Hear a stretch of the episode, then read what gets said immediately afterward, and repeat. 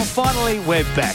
All three of us in the same room. It seems like it's a month or so. It probably is in effect, I guess, uh, since Matty Russell went away. Then I was AWOL last week. Lara Pitt's been a rock solid trooper, though, here every week, turning up. Hi, everybody. Warren Smith, Matty Russell, and Lara Pitt, megastar of the Gold Coast. And I'll tell you, when you go to the Gold Coast and you want to find somewhere good to eat, you just ask Lara because she knows all the hot spots.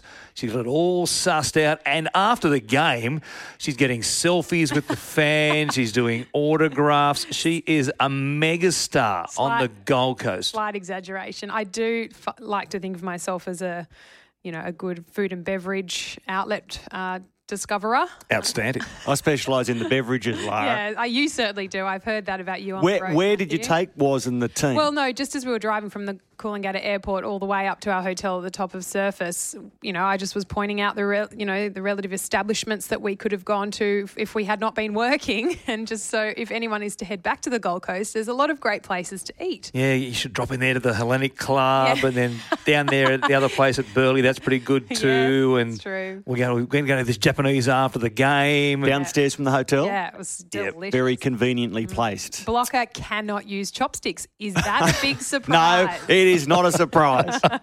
that was pretty funny. I even got a photo of him attempting to, and his face was squished up with extreme uh, concentration, but he still couldn't nail it. He had to ask I had a lady. hot lunch date with Hannah Hollis at that Japanese Stop it. restaurant. Just Okay, the two of Same place. inappropriate. Hot, please. It was hot because the weather was hot. yeah, Actually, let me go to the Telegraph. Oh, yeah, spotted.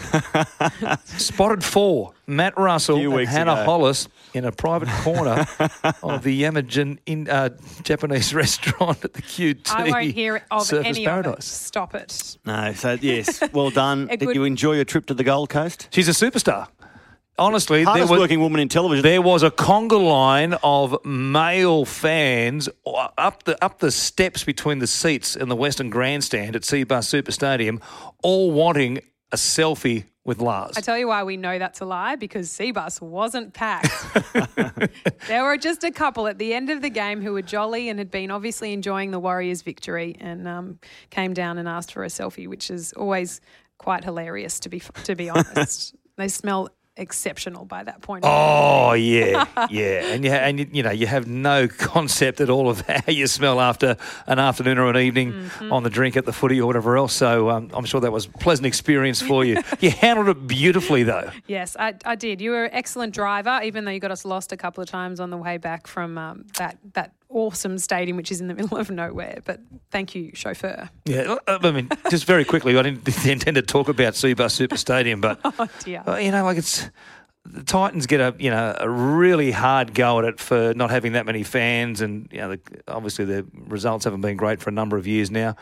But you know, it's such an ordinary joint to get to. It's so hard. I mean, you've got to go through 83. So it's like the president is turning up with a motorcade with 13 ambulances, 14 fire trucks, 73 police cars, whatever else. You've got to go through all these all these blockades to actually get to the stadium if you have the right pass. If you don't have the right pass, you can't get within cooee of the stadium to park anywhere near it. The train service is not so great from all reports and what I see on the fans with Yeah. social media and stuff. It it's not a gr- such a not- great stadium, just in such a terrible location. So if you could just yeah. If it fix was that, and once you're in there, you can't get out. If you're trying to make a Yeah. quick Well, flight, there you're is stuck that in a car well. park for 40 minutes. So i- i- it's a it's a cock up in lots of ways. Mm. Unfortunately, you know, it's a great it's old school thinking because what's happened in America and that was that sort of thing was let's build these big stadiums on the outskirts of town where the space is. Well, in the end, nobody wants to go to them because they're on the outskirts of town. Mm. What they did eventually in the sort of 90s through into the early 2000s is started building all these great stadiums, smaller size stadiums, 45, 50,000 seaters as opposed to the big 80, 90,000 seat cookie cutter stadiums right in the heart of town. And that's why I think the great chance has been missed in Sydney that there should have been, you know, Allianz Stadium should have been knocked down, yes, but it should have been rebuilt as part of the new convention centre um, down there. I was down there the other night on um, Thursday night last week seeing a show with my wife, and I'm sitting there just going, this is where the stadium should have been.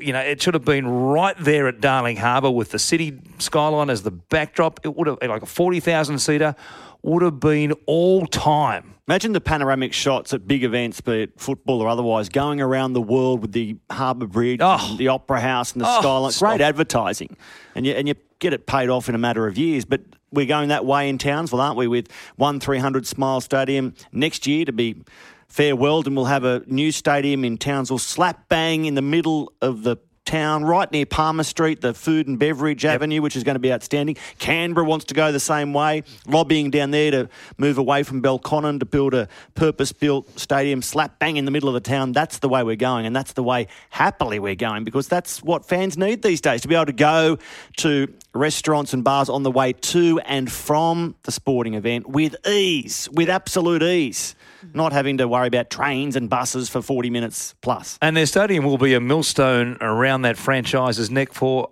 a long time to come. And while ever they're on the Gold Coast playing out of that venue, there's never going to be another venue built there. While ever that one is there, It's- I think it makes it really tough for that franchise to be successful ongoing. It's, it's such a downer. To have to try and get there as a, I can't. We have a rails run. I can't imagine what it's like as a fan trying to get there and get back. If you've got kids, if you're waiting for a train, or if you're parking, then you've got to get a shuttle from God knows where. Hmm. It must be an awful experience. Don't worry about the fans. What about the commentators? Three times I've hit Movie World and realised I've gone too far, had to turn around and come back. Most recently with Mick Ennis. we we get to the Australian Movie Stockman World. Museum or whatever it is, all the theme parks, and I said, I'm sure we've come too far when we hit the theme parks, and It's sure just- enough, we have. too much talking, isn't it? Yeah, you, you get you get You're- lost you're, in You're telling stories. conversation Yeah. and preparation for the game. Next minute, you see Brisbane 40k, and you think you've come too far. on your way to Suncorp. anyway, there we go. That was- Robina, a that- good game though. Yeah, it was a good game up there between the Titans and the Warriors, and uh, well, the Warriors got away with it. The Titans were coming to get them at the end, but um, yeah, fascinating contest up there. Keeps the Warriors, I guess, their aspirations of making the top eight still alive. at The flickering flame, I guess. Um, we'll go through the, the ladder in a moment to take a look and see where we're at after 14 rounds because we still have this situation because of the split rounds where all the teams haven't played uh, the same amount of games, but um, we'll have the rep round this weekend and then split round off the no split round in a couple of weeks away before Origin three, and then we'll be back on equal terms as far as the amount of games played by all the teams. But there is a real separation between the top and the bottom. Uh, here we are past the midway point now, isn't there? which we'll go through very shortly. But the big topic this morning and for this week, obviously, will be the lead up to Origin 2. And uh, people have opinions straight away about the New South Wales team. Seven changes, uh, three of them forced, maybe four of them forced if you include mindsets in all of that. Uh, too many from the Blues, or have they got it right? Is it a better team for game two than game one? Oh, let me answer that first because no Nick Cotric, no David Klemmer, no Payne Haas, those changes had to be made. And if Brad Fittler and his coaching team deemed that Latrell Mitchell wasn't in the right, right frame of mind, then who are we to, to criticise that? So there are four changes that had to be made. But I'm still troubled a little bit by the fact that there's no Josh Morris, who was one of their best this year. Yes, they had to bring Tom Trbojevic in, but couldn't he have played on a wing with Josh Morris left as a specialist centre in that position? And I feel really sorry for Cody Walker. Yes, he was pulled in game one, but that selection tells me that if you get named for your debut origin and you don't have a really good opening 50 minutes, you might never play origin again. Is that the message we want to send to, to players going forward? Do we want to put them under that sort of pressure? I'm, I'm happy that Jimmy Maloney is in the team because I think he's a player tailor made for the environment that will be presented at Optus Stadium. But I feel desperately sorry for Cody Walker. Uh, when Mitchell Pearce wasn't available, I thought maybe it was Cody Walker's uh, window. And okay, he wasn't as good as Jimmy Maloney the other night, but for the season, he's been outstanding. And crucify him after one origin, I feel sorry for him. I just think the whole thing's extraordinary.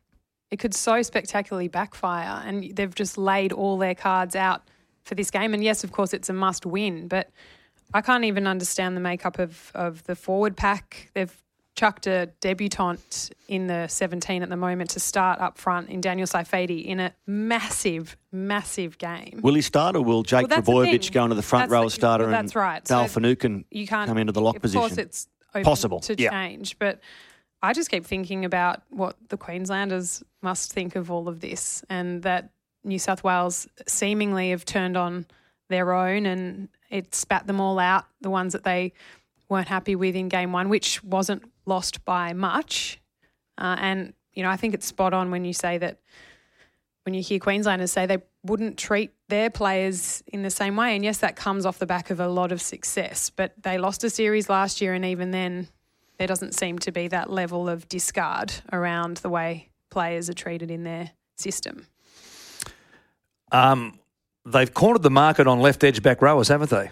Yeah, basically. The, Because we've got Boyd Cordner, we've got Tariq Sims, and we've got Wade Graham, who all play exactly the same position for their clubs, left edge, back row, all in the 17.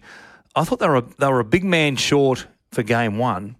now they're two. big They're, they are a big man middle forward, still short for game two. And I know Wade Graham has looked good in his two games back, albeit playing 80 minutes, barely a bit more than 80 minutes in the two games he's played back from an ACL. He's just back from a knee reconstruction.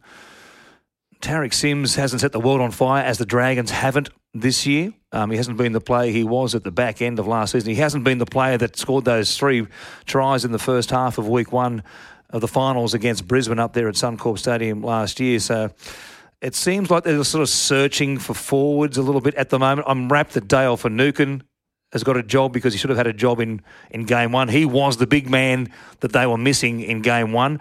Whether that means they would have won the game in game one, I don't know.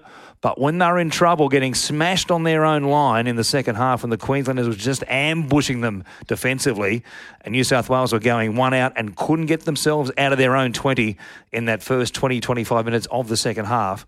Dale and somebody like him, would have been a pretty handy addition, especially when you had the starting rotation, all of them sitting on the bench. I've loved seeing Dale Finucane. I was lucky enough to call he and Josh Jackson when they came through the Canterbury under 20s, and they really stood out then both as players but as individuals. You know, great to deal with, fantastic young men. He continued that on to NRL through the Dogs, and now at Melbourne, having a look at his numbers, he's averaging 112 run metres per game. That's a career high this season. Uh, 30 tackles per game, career high. One miss for every 30 tackles per game. So it's the sort of uh, statistical career that is made for Origin, and I'm struggling to believe he's only now making his debut. It sort of strikes me we've picked a team to score more points than they did in game one. but on uh, such a the- short preparation. But honestly, It's got a click, so, the, you the, know- the starting point in all Origin teams, from my perspective, is let's pick the best defensive team we can possibly pick, and then we'll go from there. Because if we can't defend, we can't win. We can't. If we can't defend, we can't. If we can't do a better job at stopping Queensland getting up the field to give Munster, to give Kalyn Ponga, to give Daly Cherry Evans chances to do what they can do, then we're no chance in the game. Because if you give them enough chances in our 20, they will find a way to score points. And they should have probably scored more points. And All those tries denied rightly or wrongly in game one. Um, if they get as many chances again in game two, I guarantee you they'll score more points than they did and will make it tough for New South Wales. It seems like we've, you know, we brought. We've gone with Jack Wighton in the centres and Tom Trbojevic in the centres and Blake Ferguson on the wing to try and give us a bit more spark, give us a bit more attack and James Maloney, whether you know uh, the Panthers haven't scored many points this year. We, we've got we've gone back to the club combination, fair enough. Last man But standing. have you watched have you watched them watch them play in 2019? Like Cleary and Maloney in attack had not exactly been lighting it up. And took a lot of times, a lot of lot of possession in the twenty to score points against the depleted Rabbitohs on Saturday night at ANZ Stadium. And in reality, had Luke Keary not been knocked out and suffered that concussion, which has him out for six to eight weeks at the moment, a lot of these discussions probably wouldn't have been hap- wouldn't be happening. It would have been the, the halves combination would have been Nathan Cleary and Luke Keary. And if Keary plays in game one, does it make any difference? Maybe you know he wasn't going to help us get out of our own end when we're getting smashed in the twenty. Um, so um, you know we'll see what happens in game two. Uh, and just when you think you've got it all worked out and you've written a team off, they come up and just fire up and and produce something and win the game and send it to game three as a, as a live game and a, and a blockbuster at ANZ Stadium in a few weeks' time. But for a team that won the won the series last year, it's a strange situation. Here we are, just a couple of games later, and all the cards have sort of been thrown in the air, and they're just sort of clutching at them as they come down to pick out 17 players. It's it's curious, and it could work. can Jack Wighton and Tom Trbojevic, I know they've both played in the centres at times in their footballing careers, not a lot, but a bit. But can they defend their position as centres? How much how much time have they thought about in at training in recent times? How do I defend between the halfback or the five eighth and the winger on either side of the field and, and the combinations? And Mark Gasnier will tell you, he was a centre, and he's, he'll tell you centre is the hardest position mm. on the field to defend because you've got to you've got to go with whatever's happening inside you. So if the edge forward comes out and tries to get to a playmaker and misses him. Everybody is sliding in to try and cover that space. You've got to decide whether you're going in or you're staying. Mm. Is the winger coming with you? Is the winger staying on his man? It's a really tough position to defend, and I hope they can do a job and defend that position as well as they possibly can. You only had to look at game one to see how much the centres who play regularly in those positions got caught out of position on the big stage. So if you aren't doing that week in, week out for your club, or you've never played there for your club, Tom Trbojevic hasn't played centre that I can think of. Has he ever in Manly colours? For like Manly, I can tell you, I'm but sure he he's certainly played at elite rep level. I think a couple of games. He might have played a couple of games. Has he played? I feel like he's been on the wing for New South Wales. He's played. Did he play in the centres for Australia? He might have. I think he's playing the centres for Australia, Tom, from memory. Um, but anyway, the vast majority of their football has been played in positions other than the positions they will play for New South Wales in game two on Sunday night. So, yeah. Queensland must be sitting back and scratching their heads a little bit, going, wow. But, you, you, and it's easy to say when you've won a couple of games in a row and look at the, you know, shambles that the other mob is in. You go back to game three last year and Queensland's preparation ahead of that game, and they were a bit all over the shop. And so, whoever whoever's winning in Origin, it seems like they've just got that. They've got a great organisation. They've got a great culture. They know exactly what they're doing. And the losers, they're all over the shop and they're panicking. Whatever. It's just the the nature of the beast when it comes to Origin. There's only two teams to talk about. You need a you know black hats and white hats, heroes and villains. It's the Cowboys and the Indians and. You're right, was he's played three games for Australia at centre. He's played four games for Manly at centre, mm-hmm. Tom right. Trbojevic, and he played centres uh, through the lower grades and as a junior. So there is some experience there. How'd you find that out so quickly? I've got my friends at the Fox Sports lab on the job. Uh, their great website. So I just think we need to compare it to the backdrop that was game one. I've watched it twice since getting home. It was played at Suncorp Stadium. For the first 40 minutes, New South Wales barely made a mistake. They led it 8 0. In the second half, uh, it was an intercepted Dane Gagai that ultimately proved the difference. But even after that, the Blues were there until the 80th yes. minute at Suncorp to win this game. Uh, the Maroons, led by Jai Arrow, who's missing this time, uh, were improved as the game went on. But there was nothing in it. We, we weren't mm. beaten by 30 points at Homebush or ANZ Stadium. Mm. We were beaten by four at Suncorp after a near perfect 40 minutes that became a good 60 minutes and finished just short. Obviously, yeah. the Blues hierarchy, and they're all mates of ours, quite obviously, very good mates. Brandy, Bedsy, um, Brad Fittler. I've known Brad for a long time as well. Uh, obviously, to them, it feels like it wasn't just a four point loss. It feels like it was more than that and probably could have and should have been yeah. more than four points. Otherwise, if it was just a nip and tuck affair, it was just the one intercept try that was the difference, or whatever it might have been, there wouldn't be this sort of these many this upheaval, this many changes. It feels like surely it must be to them that they were yeah. they were they were soundly beaten. I don't have the log sheet of the first half, but I feel like the Queenslanders bombed three tries in that first yeah. half, and it is it was just uh, it felt like they were just starting to find their straps with the new Ponga and Munster combination. Like that was their first feel of this is a new era under Queensland. And I, I would be hugely concerned if I'm the Blues thinking that they're just going to be better for it in game two. Uh, their attack could have been so much better, and it, it, will only be better in game two for Queensland. So yeah, remember Fatty said it could be forty to eight at one stage in commentary. I, I felt uh, like he was exaggerating a little, but they could have there easily. There were a couple led. of times that Addo Carr and and Latrell were scrambling, and then just luckily Chambers yeah. didn't tackle. get it there, and you know it just. I was holding on for dear life as a, as a fan at halftime, going, yes, the the Blues started really well, and it looked like Cook and Teddy were going to carve them up, but they were missing something to get them to that next level. The Blues in attack. We'll wait and see if an attacking mindset, because it certainly looks like an attacking mindset, doesn't it, has been prevalent in their discussions ahead of their selections for game two uh, workout. Josh Morris, super unlucky um, to miss out in game two, having answered the call for game one and playing uh, pretty well. Jack Wighton, though, taking his place is a bit of cover for the halves. Should there be an injury to either Maloney or Cleary, then Wighton, given that he's playing in the halves for his club, Canberra, then he could jump in and do a role there. Um, you could argue the toss that he could have played on the wing and Morris still could have been there and Ferguson perhaps didn't need to be included on the wing. I guess they wanted to go with a specialist winger, and given the you know the job that the wing has evolved into over the last 20, 25 years, at the elite level of the game, then I think you need specific wingers. You need wingers who do it week in, week out. You need meters, and and he's a he was the best meter eater as far as yardage sets are concerned from the um, the Roosters' own end last season in their premiership win.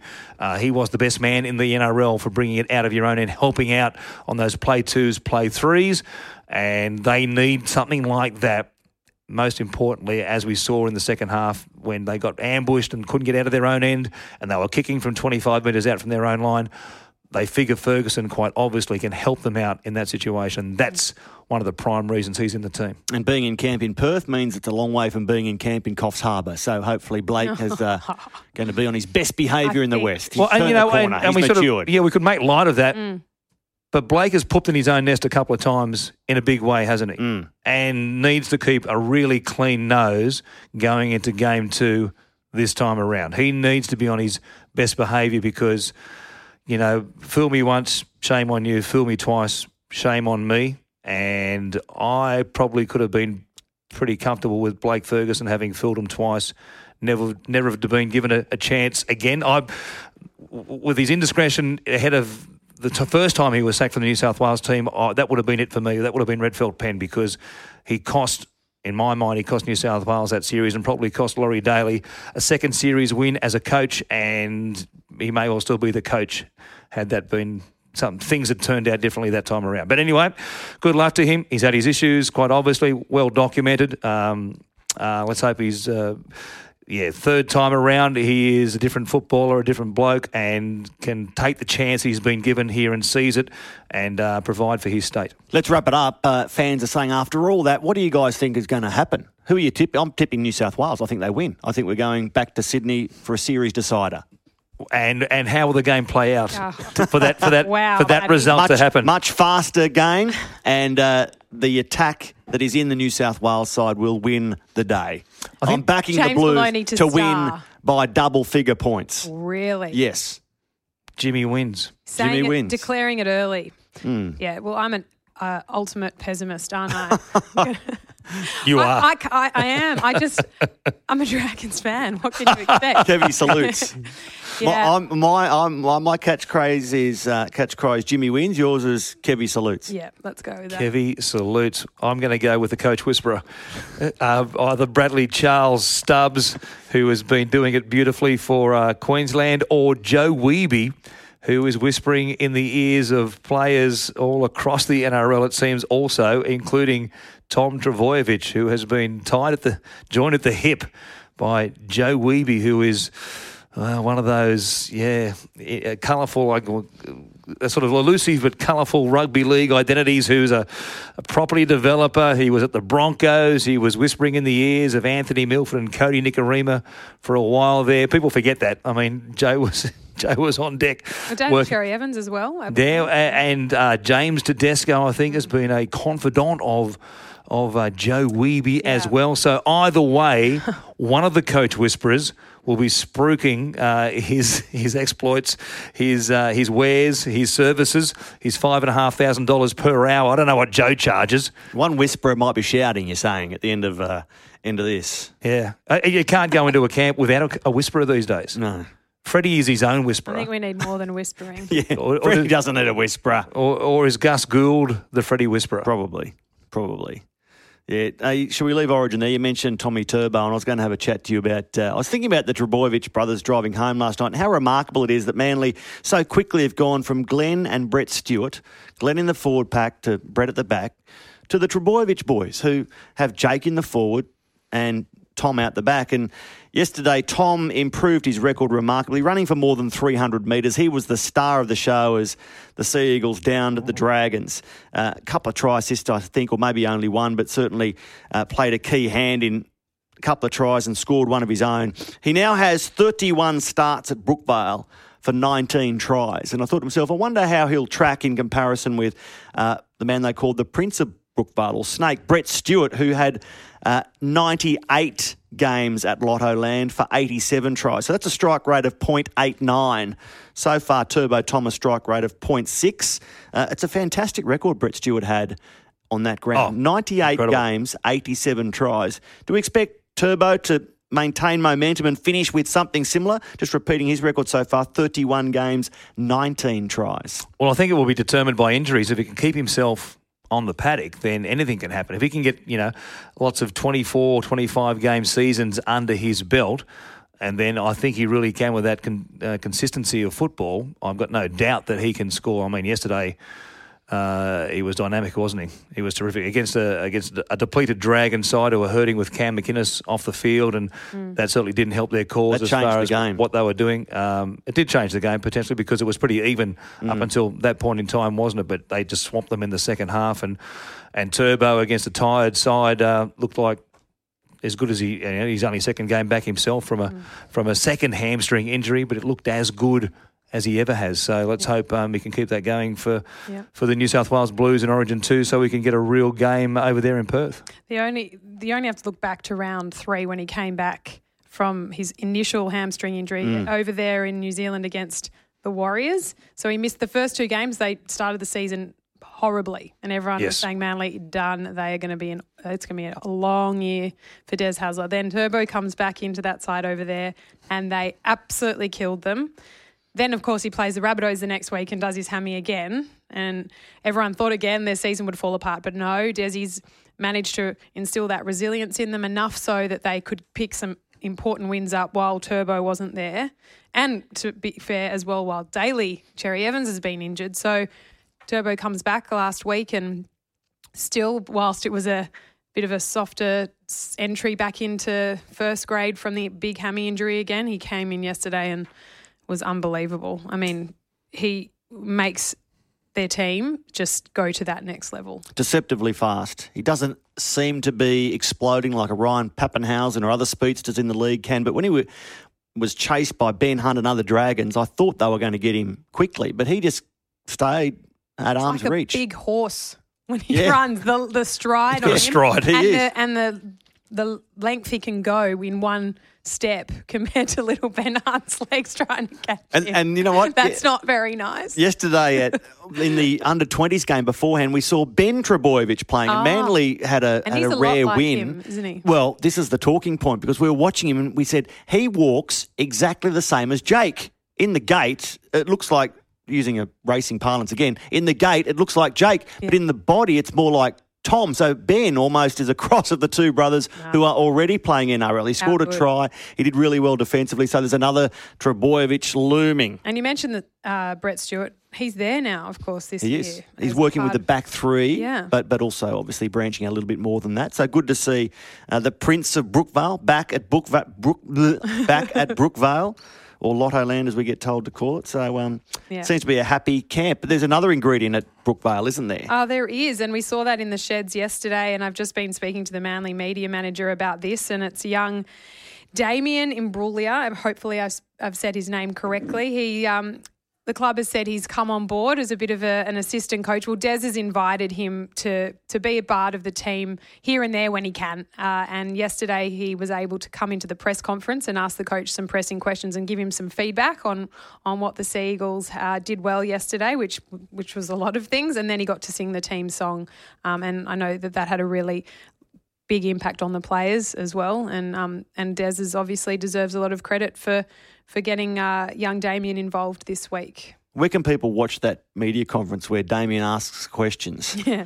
Uh, if you have the NRL app, you can It's go on on there? there, certainly, Fox and you can yeah. go back through and Fox on the Fox, Fox League, League app as well. We have all yeah. the press conferences as well, so there, there's two options right there to Mm. go back and take a look at that. And and Des was Des was fantastic, and I've been a critic of Des's uh, openly for uh, various things over the years, but um, that was tr- tremendous, fantastic, great work by Desi yesterday at the press conference. Just played it beautifully. Yeah, the Down syndrome members who are involved with rugby league bring a great element. We've seen Sean White, a long term uh, contributor at the Bulldogs. Uh, he's late dad Lloyd was a long time involved, and mm. they're just uh, charming individuals. Yeah, so if we go back to the Gold Coast again on Friday, I had the wonderful um, experience of meeting Ethan Sloan, who is the uh, has landed his dream job. It has to be said. He is the official Titans uh, training assistant, mm-hmm. and he landed that job at the end of last year. Dennis Watt said he's the chief morale officer at mm. the club. Now, Ethan, um, he has Down syndrome, but he does never lets his disability hold him back in any way.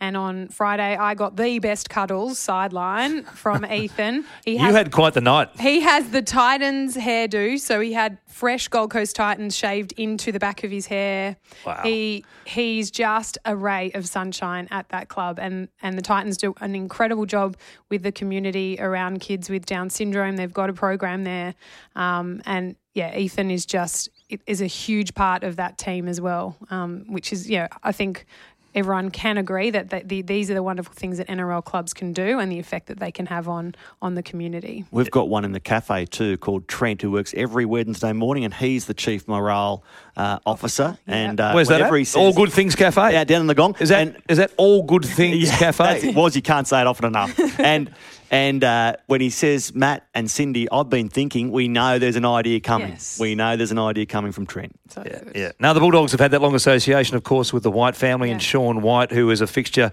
You can't go to a training session or a game and not see Sean uh, in the sheds or on the sideline as well. So well done to all the clubs who uh, do their little bit um, for some of their most ardent fans, and yep. it's great to see them uh, every week uh, as we get around the countryside calling footy as we do. Mm. Um, let's go back to where do you want to start as far as the action was concerned over eight games? Because there, it was really tough to sort of think this was going to be a, a, classic round of footy, but some of the games early on were all nail biters. Mm. The Raiders were lucky to hang on, as it turns out, against the Sharks, who were pretty ordinary in the first half and then made a real game of that. Uh, the Cowboys, unlucky to go down to the Tigers. Paul Green was screaming and blowing up about the decisions and refereeing. Again, whatever you made of those calls. Um, and then we got to the Storm and the Knights, and the Storm just did what they have been doing. But early on, there were some cracking games. What about Benji Marshall kicking the Tigers to victory uh, and on the same weekend being named to make his Kiwi Test comeback after a seven year absence, most likely to partner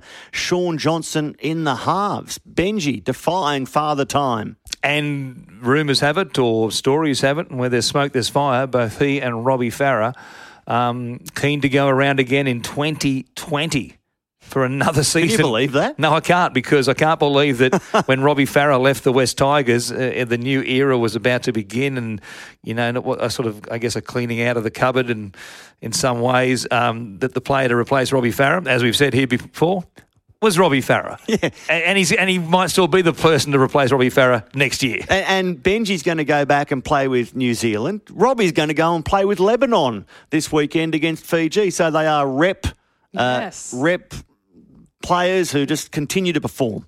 Yeah, absolutely. And and for Benji, it, I think it's a more remarkable story for him around the fact how much he's had to change his game over his career. Like Robbie's just been the same hard-working man in the middle, whereas Benji has had to evolve. Really, when you go back the 14 years ago when mm. he wins the grand final to mm-hmm. the, the flamboyance to the, you know, the more composed playmaker who has to probably hold himself um, accountable and, and really second guess himself a bit because naturally he would want to be that flamboyant guy that that young boy is still probably in there so i can't imagine how hard that would be to have changed your way as you go through your career because it, it really didn't work for him at the dragons he was still trying to that was when he was really trying to figure mm. out came back to the game what was showing that flamboyance sometimes and it didn't work then he'd go back to be the cool calm measured half and then it wasn't until it really hasn't been since he settled back at the Tigers and came full circle that he's rediscovered a new way to play the game. Because I go back further than that was when he had all those shoulder injuries. Oh wow! And I remember hearing uh, commentators say basically Benji's only one more shoulder away from being in mm. forced retirement. That's the best part of a decade ago Yep. And, and he's still doing it. Well, Tim Sheens described him as the toughest footballer he'd ever seen because he got through all those, and he was such a a will of the wisp. When you go back to see those early photos of Benji, I'd spoken to him in the past about it, what he weighs now to what he weighed when he began, and it was it's a remarkable figure. I can't off the top of my head tell you exactly what the difference is, but it's it's 15 kilograms plus. Like, mm. and you see him at training now, and it's probably more a little bit now. As you get on, you probably it's harder for those footballers into their 30s to try and trim the, the kilos. Um, Benji certainly hasn't done that, but he still gets around the field pretty well. And yeah, Tim Sheens said he to do what he did as light as he played the game against the Monsters. When you go back to that premiership. Uh, I remember seeing them beat the, the Brisbane Broncos at the then Sydney Football Stadium with Petero Civoniceva and Shane Webcke, all those monsters, and there's Benji out there mixing it up with them and doing what he did and getting them to the grand final, and they win the grand final. It was yeah remarkable, and all I mean. Can you believe it? You'd go, it'd go into 2020 potentially with Benji Marshall still playing in the halves for mm. the West Tigers and Robbie Farah still playing in the nine jumper. I don't know what it means longer term for the West Tigers because it, it sort of looks like they're just they're holding, I don't know what they're holding out hope for. They're just waiting for somebody to emerge who they believe is the next Benji Marshall or the next number six or next long term five eighth. They haven't found it quite obviously. Um, Josh Reynolds was potentially supposed to be that player, but I don't. From all reports, doesn't look like Josh is that player. And Jacob Liddle was supposed to be the next Robbie Farah. Well, Michael Maguire, quite obviously, it seems, isn't convinced that Jacob Liddle is the next Robbie Farah. So there's two spots straight away. And who their longer term fullback is. Um, they've given Moses Mbye the, the rubber stamp saying, Yeah, mate, all the rumours are wrong. You're not going anywhere. You're staying here and you're our captain. We're not going to axe you. But um, got a lot of balls in the air at the moment, the Tigers, trying to work out you know how they get themselves out of this cycle of just being, as I've said, specialising in mediocrity, of being in that seventh to tenth 11th on the ladder. Sort of, they just go around every year, and they're in that little window between seven and 11, and they can't get themselves out of it. And you know, when you haven't got a CEO for six months, that doesn't help, does it? He's back now, though. Well, he's back. Just lost the just lost the football manager Kelly Egan, who's mm. decided he can't. He's either seen enough, or he can't. He figures he can't help them anymore. Yeah, he's got some family um, priorities that he wants to pursue now on the record. Uh, so we'll see what unfolds. Family there. priorities. Heading back to the Sunshine Coast, I believe. Yeah, so good luck to Kelly. Uh, terrific fellow. I've had lots of uh, great conversations with Kelly over the years, whether it be at, uh, on the northern beaches or at Canterbury or at, uh, at Concord as well. So um, all the best to him. But, you know, they're, a, they're a, an organisation in a state of flux at the moment, trying to work out, trying to set a course and stay the course, find a plan and try and execute that to be a contender. And You can go around as they are for the moment, and they've been doing that for some time. Sometimes they haven't been. I mean, you know, just just to be where they are now, I guess, is an improvement on where they were only three or four seasons ago because they were they were struggling, but they couldn't see out the course with Jason Taylor. Um, Ivan Cleary jumped ship or ran the bus into a ditch on the side of the road and jumped out of it and headed up the up the M4. So yeah, they they need to stick solid with Michael Maguire. I would have thought and say, this is our coach, this is our man, because you can't keep going through coaches the way they've gone through coaches, and they need a nice, stable board there with some smarts who just say this is the way forward. What's their run forward over the next uh, the, few weeks? The Tigers. The Tigers, as I madly try and flick the page over, they they have in round 15 they have the Rabbitohs, and in round 16 they have the Roosters. Uh, then they take on the Eels, the uh, Raiders, the Knights, the Cowboy. I mean, it doesn't matter, does it? Where is the Eels game? That'd be at uh, Bank That's back at Bankwest. Which is a nice segue into this record. Parramatta, 157 points for, 64 against. They are 4 and 1 at Bankwest by an average scoreline of 33 12. What a performance against Brisbane, who might fall into that same category of just placed West Tigers in at the moment because they are going horribly mm. for Anthony Seibold. They were below par against West against the Titans. We thought they'd rebound against the Eels, but they didn't offer a blow in the first half. Is there a chance the Broncos actually suck? Yes. Were they in that category? They were in the. they, they were in that category there. at the end of our uh, term one report yeah, at the end I of eight rounds. They, absolutely. And I was just looking at the the bottom eight, and like I, almost could say you can't see it changing a lot the way it is at the moment. And there's four teams probably down in the bottom eight that I didn't that I had playing finals football. Okay, Broncos, year. and George Illawarra. Who were the other two? Panthers, Yes. and I, I think I had the Cowboys just teetering on the edge of my Hmm. eight. So yeah, it's been. I mean, the, you know, there's still a long way to go, but um, you know, only a few weeks ago we were saying we'd probably put a line through anyone. Um, like the Dragons, and you probably do that now with the Broncos. So, So, with our standard of 12 wins Hmm. being minimum to make the top eight, to be eighth or better, the Parramatta um, Eels at the moment, they are 7 and 7, so a 500% or 500 winning Batting record. 500. Um, they are batting 500, um, as we say in the classics in baseball. Um, the Brisbane Broncos at 5 and 8 to get to 12 and 12, absolute minimum, they have to go 7 and 4 over their remaining 11 games. They've got they've played 13, they've got so 11 the left. That's what the Dragons have to They, do. ex- Mm. Same as the Dragons, five and eight. They have to win seven of their remaining eleven. Can you see the Broncos winning seven and only losing four of their No. last eleven? No. Let's take a look very quickly at what they have coming up. They've got the Newcastle Knights in round fifteen on the road. They've got the Sharks on the road. Then they've got the Warriors at home, the Bulldogs at home, Gold Coast away, having just lost to the Gold Coast. Then they've got Melbourne at home, North Queensland away. I mean, you you know, they, they're, they're capable of w- winning all these games. They're capable of losing all of them as well.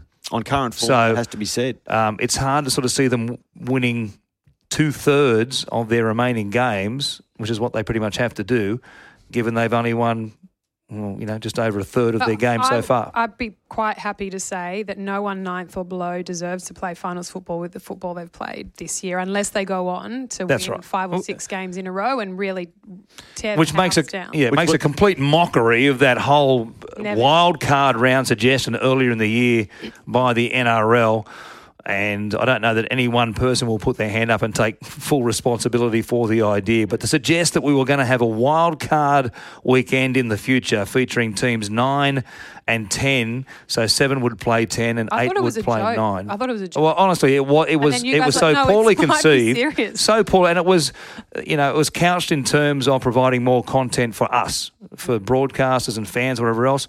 But honestly, don't make a mockery of your competition. Mm. Just. Well, to, the- just to, to supply an extra weekend or an extra couple of games of footy, because seven versus ten and eight versus nine. I mean, fair dinkum. Whenever the postseason can involve more teams than actually started, well, I'm sorry, you know, more than half the comp, you're in trouble. yeah. Y- You know what? The bottom eight can play each other for the, who's the worst, best of the bottom eight. Yeah, if, you yeah, can't- yeah, if can't- you're looking for more content, let them play e- each other off, and the loser, the, whoever have a- finishes in, in 16th position at the end of it, they don't get a wooden spoon; they get a has to plastic spend a weekend in their undies in Antarctica. or Yeah, something. I was going to say down at one of those research stations south of Yeah, Tasmania, that's exactly. a trip away. They're Yeah. not even going to Bali. wearing singlets and undies, and that's yeah, it. that's it. oh, that'd be too much for some of It'd be like going into into, into Desi's hyper, not hyperbaric chamber, his um, cryogenic chamber. Yeah. After, uh, after was it there parked out the it side? was there yesterday, and I actually left through the gates where the security Did you guards duck were. in for a little thirty seconds of Uh, coldness? no, no, I didn't want to do that. But the security did say on the way out, "Are you coming back?" I said, "No, no, game's done. I'm, I'm over." And I looked a bit surprised that they were worrying about me coming back in. They said, "Oh, we just don't want to uh, impede the avenue from the dressing room to the chamber." To the cryogenic, Wow, that's taking your security guard duties very, very yeah, seriously. the cryogenic caravan that's parked I, just I can't the back of the imagine ground. too many people. Form, forming a blockage between the chamber and the dressing room, but there were two security guards there just in case a loitering commentator like myself Wow. threatened to run some sort of impediment to Tom or Jake Trbojevic. Do you have a meditation room at Lottoland? Uh, no, they do have one, do they? Do they? Because they had one at Cbus. Have you ever seen a meditation room? I haven't seen this, but Lara, uh, we spent half an hour talking about this between between the ground and our Hotel. our hotel on Friday night, talking about the meditation room uh, Cbus Super Stadium. In the tunnel, there's a little room and it has the sign meditation. And I had to What, for the double check. players? Yes. I I- stopped a very high profile official from the Titans who won't be named and, and took said person to room and said, What is this? And they said, Oh, yeah, it's a meditation room. The players, some players use it before kickoff. They go in either singly or with a mate and they, I'm like, they're not praying, you know, it's not a prayer room. No, no, no, meditation. But then this person also said it's clearly not working. So I won't say who that was. But yes, it's um, Well, interesting, on don't a- you think? the Did they build it when Jarryd Hayne joined the club? because Jarryd has been known Oh, no. uh, in like Origin camps. Apparently, camps. been there for a couple of years, so perhaps. To, so if the if the Origin team has like basically an entire floor of the you know Crown Hotel. Plaza at Coogee or wherever they're staying, uh, whatever part of the world they're staying in, uh, quite often there'd be like a couple little meeting rooms, and there'd be one that's just darkened and with the door sort of half closed. And Craig Catterick standing guard uh, with, with Jarryd in the darkened room, just in a little corner, having a, a little time out, little little Jarryd time, just to um, meditate and um, get things sorted out as Oh. far as his preparation for the game was concerned. And The expression and, that and comes people to have gone to walk in there, and whoever's been on duty on the door has basically said, "Don't go in there." They go, "What? Well, Jarryd's in there, buddy. Jarryd's meditating." Take me now, was I've seen it all. yeah, I know. Sorry, I've got So maybe sidetracked, I when. Jarryd joined the Titans, they figured they need a Jarryd meditation room. yeah, well, they've kept it. But one thing that stood out on my flying trip to Europe was the amount of prayer rooms and the amount of smoking, Smoking. rooms. Yuck. There, there weren't many meditation rooms. So In Europe. I know where to go now. Cbus Super Stadium if I need to. Meditations and Um, time out. Where'd you spend most of your time in Europe? Uh, Greece. Greece. Yes. Big smokers. Big smokers. They love Yeah, a the Sou- durry. Southern they love a Europeans. dart. Southern Europeans, big smokers. The Marlboro man last spotted walking up the Acropolis. they, they all love it. They all love a dart. with the music in the background. yes. Boy, that Yeah. takes you back, Some doesn't it? listeners won't know what we're talking about when we talk about the Marlboro man. Was he Boy, around in your imagine day, a, Lars? Imagine a time when you could advertise cigarettes on TV. Yeah, just Oh, when yeah. I was very, I was like in very little, but I remember. Oh, yeah. yeah. There's something else I'd like to ban being advertised on TV. Let me, don't go there, don't was. go Don't there. go, we won't go there. No. Not, not for No. the time being. We might down the track though. um, so, um, yes, moving on from meditation. Sorry, I did. I need a moment to go and meditate off the back of that.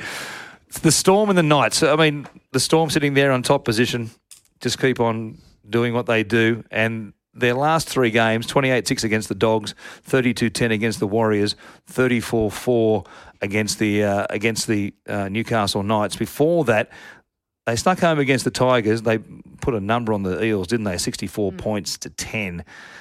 It's looking pretty ominous.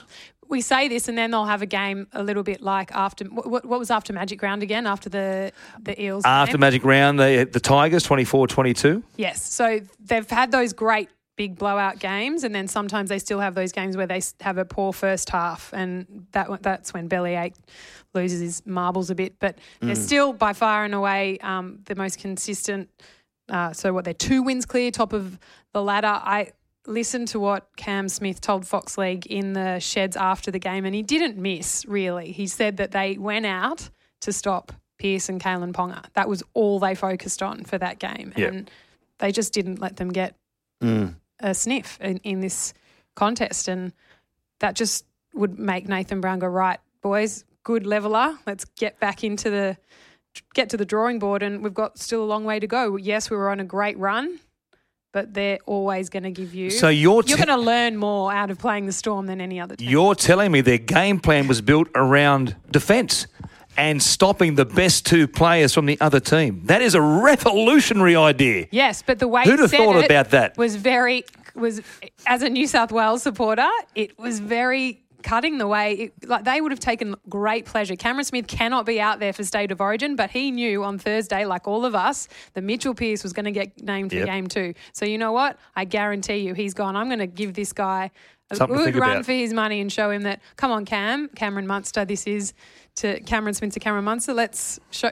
Let's just hit his confidence where it hurts. And yes, he it really didn't come down to Mitchell Pearce that result.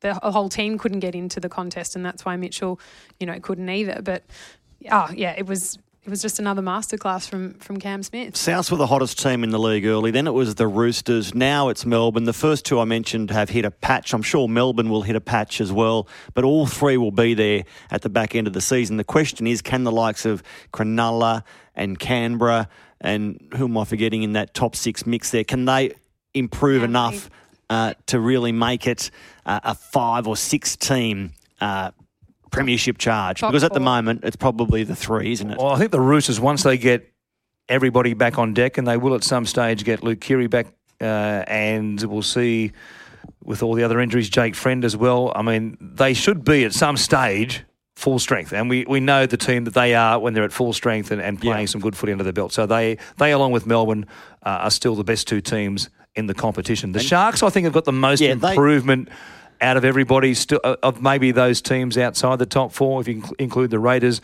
and the Bunnies um, at ten wins and four losses.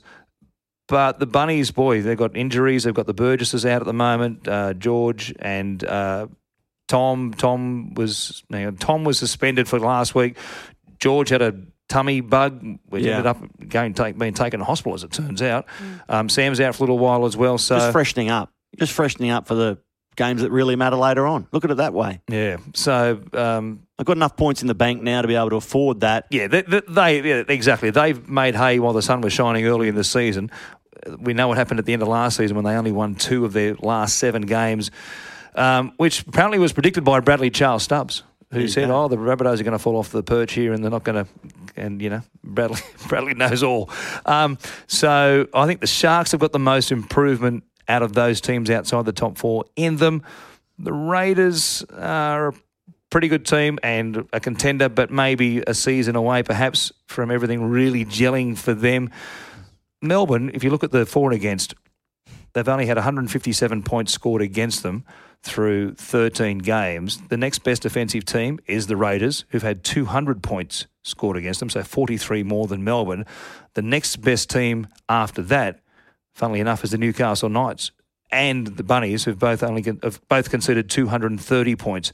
But that's the best part of seven or 73 points more than the Melbourne Storm have had scored against them. So again, defence.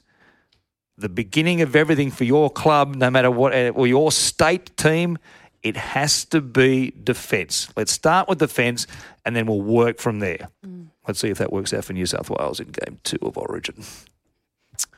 Yeah, pessimistic Pete over here doesn't. I am. I'm, I am pessimistic because I think I think Queensland, if they play to their potential, I think Queensland can do a job on Yeah. them. Um, and it's already, you know, it, they probably won't do a job because it's it's hard and fast. Whatever. Uh, it- that- But I think they can win and win maybe you know by ten or twelve, and that, that in Origin that's pretty comfortable.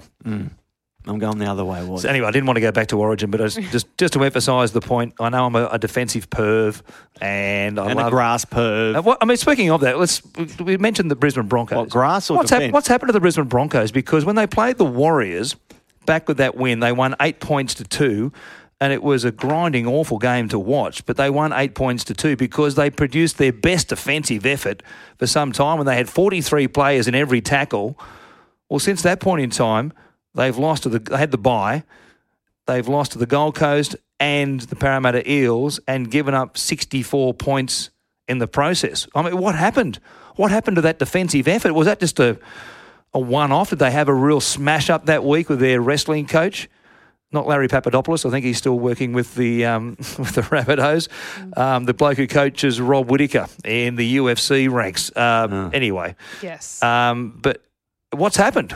Where, where did it go? That's what Anthony Seibold's trying to answer was. You know, he has a long term contract, so the coach isn't under the pressure. Is it the young Yeah. nature of the Yeah. forward pack that you just don't get you that can't get it every week. week in, week out, stubborn resilience defensively? Well, that, well I don't Like, know, but that, I that should be soft- Anthony's starting that's point. That's a soft answer because you, you're highly paid professionals, whether you're 22 or 32. Um, to be up and down wildly, I don't think it cuts it. And I don't think they're the only team that have had massive changes to their rosters and young people coming through. The Dragons are also not coping with that, the injury factor and the youth in their team. But just have a look at the Sharks. They had they've had an inexperienced young team for majority to, of the games to start this year, and they, you know, I don't know what it is about that. If it's just the right personalities in senior positions that they do have that inspire the rest of the team. Um, the Raiders have had injuries, massive injuries in the last few weeks, and they haven't fallen off the wagon. Um, but yeah, just some clubs, if you got just, I, I think it is a, a factor the the balance of maturity in the team and being able to get them up every week is a huge challenge. The Broncos have, have done it all year. Some games they're up, other games they're not. Well, at five and eight, um, we'll see what happens over their final eleven games of the regular We season. We put a line through them, I think. Well, we? you know, we probably did, yeah, a couple of weeks back. Then they reeled off some wins in a row. Um, but here they are. They've dropped games to the Titans and uh, now the Eels. And some of those tries that the Eels scored were just diabolical. It was almost comical at stages. Um, unfortunate for, you know, Corey Oates had that situation. He kicks the ball in the in goal area. They're just, you know, it was almost like the the ball was a cake of soap for the Broncos, and the Eels were playing with a completely different ball at times. So, yeah, they've got some work to do, and to think that they could potentially, you know, at the moment, they're odds on to go on and miss the top eight. Uh, after everything that happened at the end of 2018, and Anthony Seibold goes up there, they would go on and miss the top eight. Is just, just incredible. So uh, yes, they've got plenty of work to do. As far as the other games, uh, the Roosters, um, I guess they produced a Roosters type performance with um, plenty of players missing. Latrell Mitchell, his effort uh, scoring a couple of tries wasn't good enough to retain his place in the um, in the Origin team for New South Wales. Fairly stunning that you could have a player like Latrell Mitchell, who we've just been, you know, glowing in our praise about for you know, since he started playing footy in, in the NRL, pretty much. I mean, especially at the start of this season, he was just incredible what he was doing. Um, he owned the game, and then here he is, can't get a game for his state in state of origin. A remarkable turn of events. I mean, you just couldn't believe someone would tell you that Latrell Mitchell would be dropped from the New South Wales team. I guess Don Bradman got dropped uh, from the Australian cricket team after making his debut. Well, I assumed straight away as uh, the journalist in me just assumed there's more to the story because it just seems so crazy that since that full time whistle up uh, at Suncorp, there's you could tell that that he was in trouble because of the constant conversation around his game and from people within the New South Wales camp, the coach, the selectors, and Phil Gould smashing him up, um, saying that you know he needs to get his head right, and it's not up to the Blues camp to do that. It's up to his club, and then his club comes out and says, "There's you know it's all good. There's nothing going on." So um, unbelievable that there is nothing more to it because that's what Trent Robinson had to say after the game yesterday. He said it's just it's up to Freddie, and if that was my New South Wales team and I was wanting to win game two, I'd be within my rights to make changes, and I'm not going to bag Freddie. So. Um, you know, we have to take that as it, as it is, that it is a purely form based decision. But it's just crazy to think that only a few weeks ago he was talked about as the best of the best in the in the whole competition across the whole world after a crazy performance. Was it against the Tigers? Was that the ten out of ten performance? Yeah. And then now, again, I just keep going back to the Queenslanders. I can't see them doing it to Latrell if he was one of theirs. So hmm. Well, yeah, and Freddie's been mass. Freddie, all since early last season, he came out and said, "I don't want any contract talk at all going into the Origin series. I don't. If you've if you've got contract talks happening, don't." Talk about that. We don't want any chat about it. Don't be on your phone talking to your manager when you're in camp. You are completely focused on the job at hand. And he reiterated that going into this year's series as well. yeah, Of so course, someone- there's been so much talk about Latrell and his contract and the Rabbitohs and the Roosters and his family. And so uh, I'm, I'm thinking Freddie for the moment is obviously thinking there is just too much going on for Latrell outside of what happens between the lines for the 80 minutes of whatever next game he's about to play. And he figures he's best served not having New South Wales in the mix at the moment and just being trying to get his head straight and sort all of that stuff out. Because the Roosters in the past have had to work a lot with Latrell, haven't they? And, and with his off-field stuff, um, and none of it, none of it too dramatic, but he's had issues trying to be Yeah, but I don't the know- best that he can possibly be, going back to 2017 and 2018. Mm. They ha- they have worked with him away from football, haven't they? Yeah, it sounds like it, but nothing, as you said, untoward has happened. He's just a young kid that's been thrust into the spotlight before he even made his first grade debut. Yeah. Everyone was saying he was going to be the next big thing. So, yes, it's been about managing that expectation and managing the spotlight, but all it's ever been about, from what we can understand, is maybe going home to Taree every now and then to be with family and to getting a level head. But, I mean, maybe there's a lot more about this contract stuff going on than we realise because it's not really been enough, I wouldn't have thought, to derail an entire Origin campaign or his his game. Yeah, I mean, because given what he did last year for New South Wales in Origin, and they won the series, you could give him a poor game in game one. There's mm. no way that I just can't believe there is not a chance on earth he's been dropped on a poor performance Yeah, but- for game one. They figure that the poor performance is emblematic of of all this stuff that's happening for him potentially off the field, and they don't believe with that, given what they saw in game one, that he can get himself right and play a good game for New South Wales in game two. If they believed he it wasn't as dramatic as it is, then they would give him that one and say, mate, yep, wasn't a great game, but we know who you are. We know what you can do. Put my You're arm our around, man. Yeah, put my arm around you, and we'll we'll get through it together. They obviously believe there is a lot more happening as far as But again- Latrell being in the right headspace to play his best football at the moment. But then Trent Robinson says there's nothing more to it. So anyway, we won't know the real story, will we, until he gets his redemption and he'll make a recall and kill it again in a Blues jersey one day, and we'll find out the real story about what happened here. I wonder how he'll go next start against Melbourne Storm at Adelaide Oval. That'll be his next assignment. Because, yeah, um, that'll be a massive game, won't it? Roosters versus uh, Melbourne over there. Um, a couple of couple of good games over there in the past couple of years. So fascinating. Mitchell Fascinating. Pearce field goal to win one game, wasn't it? Was I think you called Mitchell that Pearce did kick a field goal. Yeah. Yes. I mean, last year when Cooper played and famously didn't handshake. Oh, the non one. handshake. non handshake. and who my won? That was a one pointer too, wasn't it? that was a Melbourne Storm victory. Very close game. Anyway, looking forward to that one. I think Latrell missed a penalty goal from pretty close to the uprights, which might have made it uh, golden point. It wasn't at, at the death of the game, but Yep. earlier in the second half um, from memory now. Let's go ahead. Have we covered off on what happened over the weekend as far as the games are concerned? Yeah, We're comfortable we've, there? We've chewed through all that, and uh, we turned to rep Spat round out. and then round fifteen, June twenty-seven to thirty. It seems an eternity Yeah. away because it is. There's so much to Were you involved in rep round this weekend, gentlemen? Fiji, Lebanon. for Hmm, I'm M. doing Russell. the women's Origin game On Friday It's on night. Friday Yeah. night, North North Sydney. Sydney. Yep. Um, you'll see that live on Fox League. Yep. And then the big triple header on Saturday, New Zealand versus Tonga, will be enormous. Mm. Uh, over there, one at Mount Smart Stadium. That one from uh, 3:40 p.m.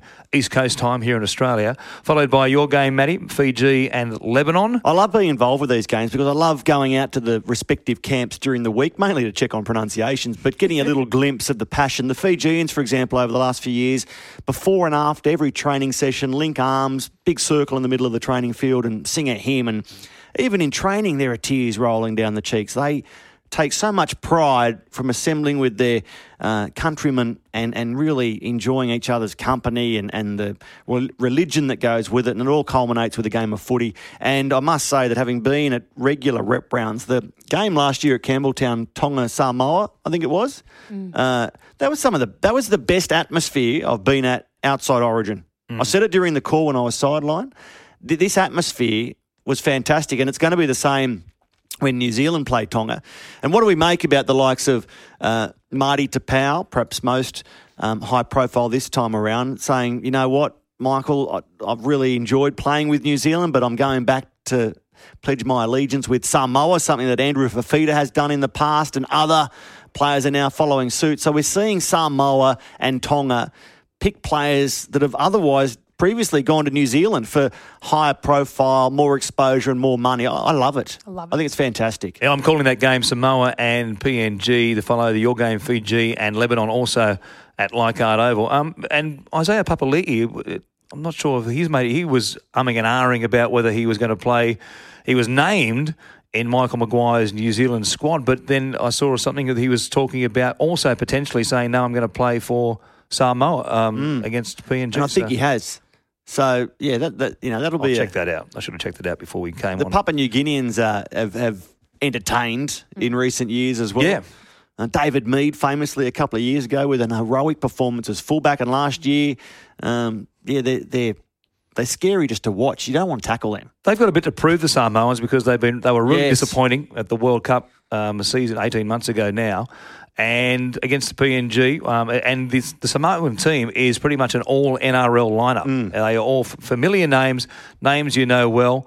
So we'll see how they fare against Papua New Guinea, who are names in the most part playing either in the Intrust Super Premiership in Queensland, obviously for the PNG Hunters in some cases, um, and also in the Canterbury Cup in New South Wales. Rhyse Martin is playing and a few others, but um, it's a much more, it's a, yeah, on paper, the Sam- Samoan team is a, a stronger team than what Papua New Guinea will um, provide on Saturday night. So they need to actually, you know, let's not play the game on paper. Let's show what we can do on the on the turf of Leichhardt Oval and produce a good performance because they, they, they need to get their act together. Yeah, it, it's always great theatre. Make sure you watch on Fox League, and let's hope there are no injuries like Manu Ma'u last year, who walked from Campbelltown with that smashed Cheekbone, face yeah. That, that cost him the back end of the season and the start of this season, as it turned out. But that's proof they throw themselves into it. It means a lot to them. This is not a Mickey Mouse, how do we fill in time while we wait for Origin? These players are passionate about it, and the footy shows it. Yeah. And there'll be so many great stories. I'm sure you'll you'll be getting Yeah. uh, furiously behind that in your, for your commentary because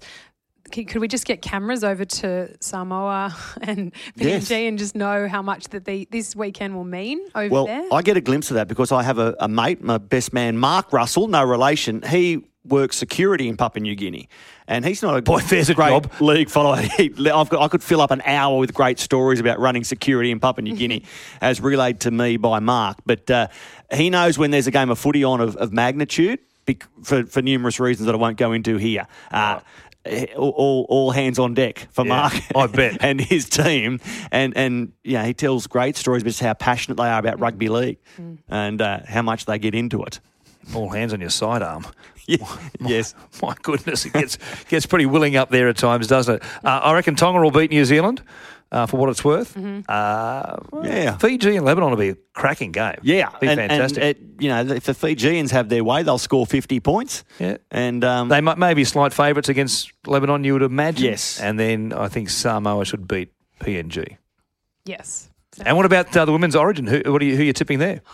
I'm far more optimistic when it comes to the women's game, aren't I? I'm going to say the New South Wales girls to Um, get it again. Uh, it's going to be bigger and better. They've got the under 18s New South Wales Queensland game as the curtain raiser before, so a double header of women's rugby league at North Sydney. I'm sure they'll get more fans out there than they did last year. It was such a it was such a special thing to be a part of. I didn't even realise until afterwards um, when I reflected on the moment uh, and spoke to a few of the girls about how much it meant to them that it was really a watershed moment for the women's game to stand alone and to get its own airtime and have fans paying to see them. Um, and yeah, it'll only get bigger and better from here. So I'm backing the girls to get the job done. I'm going to do a few phone calls this week, see what's been going on in their camps because I'm sure there's some not as dramatic as what's going on for the Blues boys, but there'll be some good yarns around. Um, the stories are always fabulous around the girls and what they've had to get through to juggle it all, to be sometimes um, not only being mums, working mums, but being professional footballers as well. So I was driving through Wollongong in the early hours of the morning during the week. Drizzle, heavy cloud, not a very nice morning. There was a lone individual doing shuttle runs on a field all by herself. Kezie Apps. I thought, there you go. I did the top knot like Kezie the other day. Did you? Yeah, I said to my husband, I put my Blues jersey on for Origin. You got a Kezie crush. And I put my and it has pit on the back, and then I did like the Kezie hat, and I pretended I was like, oh, I could be like Kezie. Did you get the boys to run at you? No, because they'd, hurt- actually hurt me. But you know, I was like, how good would it have been if I could have played when I was younger? Because it just wasn't too a late, thing Lara. then. No, no, wait, I'm Not retired. I'll do a hammy or something badly. but yeah, that's what it's about, though. The What about that for an idea? Mm. Uh, Hollis and Sampson on one side, Against the. Blues. and Yates on the other. what would happen? Game that of would, you know Yeah, Backyard. sprinkled among the Blues. as We, we can Queensland Origin recruit. team. We can recruit. Yeah. Yeah, Backyard it'd work Origin out footy. perfectly because Yates and Pitt in the Blues, I'll be on the and you'd wing. have Hollis and Sampson in the Maroons. That's right. Off the bench, Yeah, second half, Yeah. rip in, absolutely. Mic'd up for Fox League. Okay, let's do. it. I'll do it. We'll do a training Right, session. where's Crawls? Wow. the other women's games on the weekend, uh, the Kiwi Ferns are playing the Samoan women's team before the men at uh, Mount Smart Stadium, and the uh, the curtain raiser at Leichhardt is the Fijian women up against the PNG women. The Orchids, Yes. as they are inappropriately named, because I think of the Orchids as being a, a soft, delicate, frail flower. Mm. Yet you see the PNG women rip in, Mm. and they are anything but. Did any of you hear about the Power Meri film documentary that was made around I the did. PNG I did. women's team that went to the World Cup? I urge Yeah. you, if you can get to see it, uh, stream it, or have a look at their uh, Twitter page, Power Meri Film. Um, me and the girls, the League Life girls, went to see it when they had a screening earlier this year, and it traced what that women's team had to do to get to the World Cup, and they were the first female rugby league team from PNG. And it, it not only is a film about sport, it's of course about the, the massive challenges that women face in PNG from a demographic, from a socioeconomic, from a family uh, background uh, point of view, and the struggle of women and violence against women in that country, and how having this team changed the, changed the way women were treated and the way they were seen by people in their in their um, everyday life. So it's an unbelievable documentary. Um, we we went to see it and it really, um, you know, it, it wouldn't it would make anybody it would make anybody feel um, proud to be involved with the game. Rugby league is, as you said, Matty, it's like a a religion over there. Um, and um, initially, the girls had a lot of haters out there in PNG going, oh, women can't play rugby league and all of those things they had to overcome. And whilst they didn't win a game at the 2017 World Cup, they did a lot for um, women in their country, that team, because they represented them proudly. And, and now they get another opportunity to play on the international stage. So, yeah, these are the great stories about representative round. Boy, rugby league Twitter in PNG must be pretty tough, huh? Well, yeah. So the, in this documentary, it had, you know, they they they had a lot of social media trolls from PNG. Just, Guarantee. just saying, you know, these girls shouldn't be playing. Why why are we paying? Why are we paying good money for this team to exist and all that sort of stuff? And the girls can't play, and this is humiliating for our country and all of that. So, you know, you'd have these mothers who were putting their babies to sleep at night on the dirt on the floor and then going to play for their country. Never left Australia, didn't have passports, came here for the 2017 World Cup. And um, yeah, it's just a beautiful documentary. So, Power Meri film, if you can um, have a look up online, it's sensational. Good advice. Check it out. A big weekend coming up next weekend. Uh, thanks for coming in on a cold, stormy, wet uh, Monday morning here in Sydney. It's been pretty ordinary weather over the last uh, 18 hours, but we need the rain. And we Indeed need it to do. go further west, northwest, southwest. We need it to go inland. Um, We don't need it in Perth on Sunday night, was. No, um, it should be. Uh, I think there's a little bit of rain actually forecast for Optus Stadium in Perth on um, Sunday. I think there's a little bit of rain, the long range forecast. I heard Jimmy Maloney talking about it last night, saying that he thought it might be a little bit of rain over there. Whether Jimmy's a bit of a One of the amateur skills of Jimmy Maloney. meteorologist or not, I don't know. Long range weather forecaster. But the um, the field, um, having been over there last year for round one, um, it's it's a fast, firm surface, and I don't believe it's changed much. There's been talk uh, in the AFL ranks Yeah. about the surface over there still at Optus Stadium. Um, they use it for cricket um, during the summertime. And it's yeah, I mean, the, you know, they get tons of tons of sunshine. He's sun- right. It's on the forecast. Is that right, Jimmy? Rain. Jimmy wins. How much?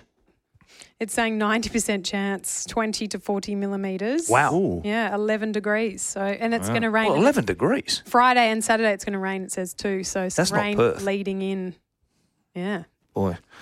I've, been, I've been to Perth a lot over the years for various sports, and it's just sun, sun, and I more can't sun. remember ever being there in the rain. Ever. I have seen it rain. Oh, I've seen it storm. Like it comes in and just goes whoosh. Actually, I, I have. But, for uh, a couple of those Warriors games yeah, uh, they took over there. yeah. Remember Johnny Yeah. Lang doing a big uh, Yes. yes. snow angels in the in the, like- in yeah. the mud over there. So it does rain in Perth, apparently. It can rain in Perth. When it rains, it rains hard, but uh, it's a sunny spot.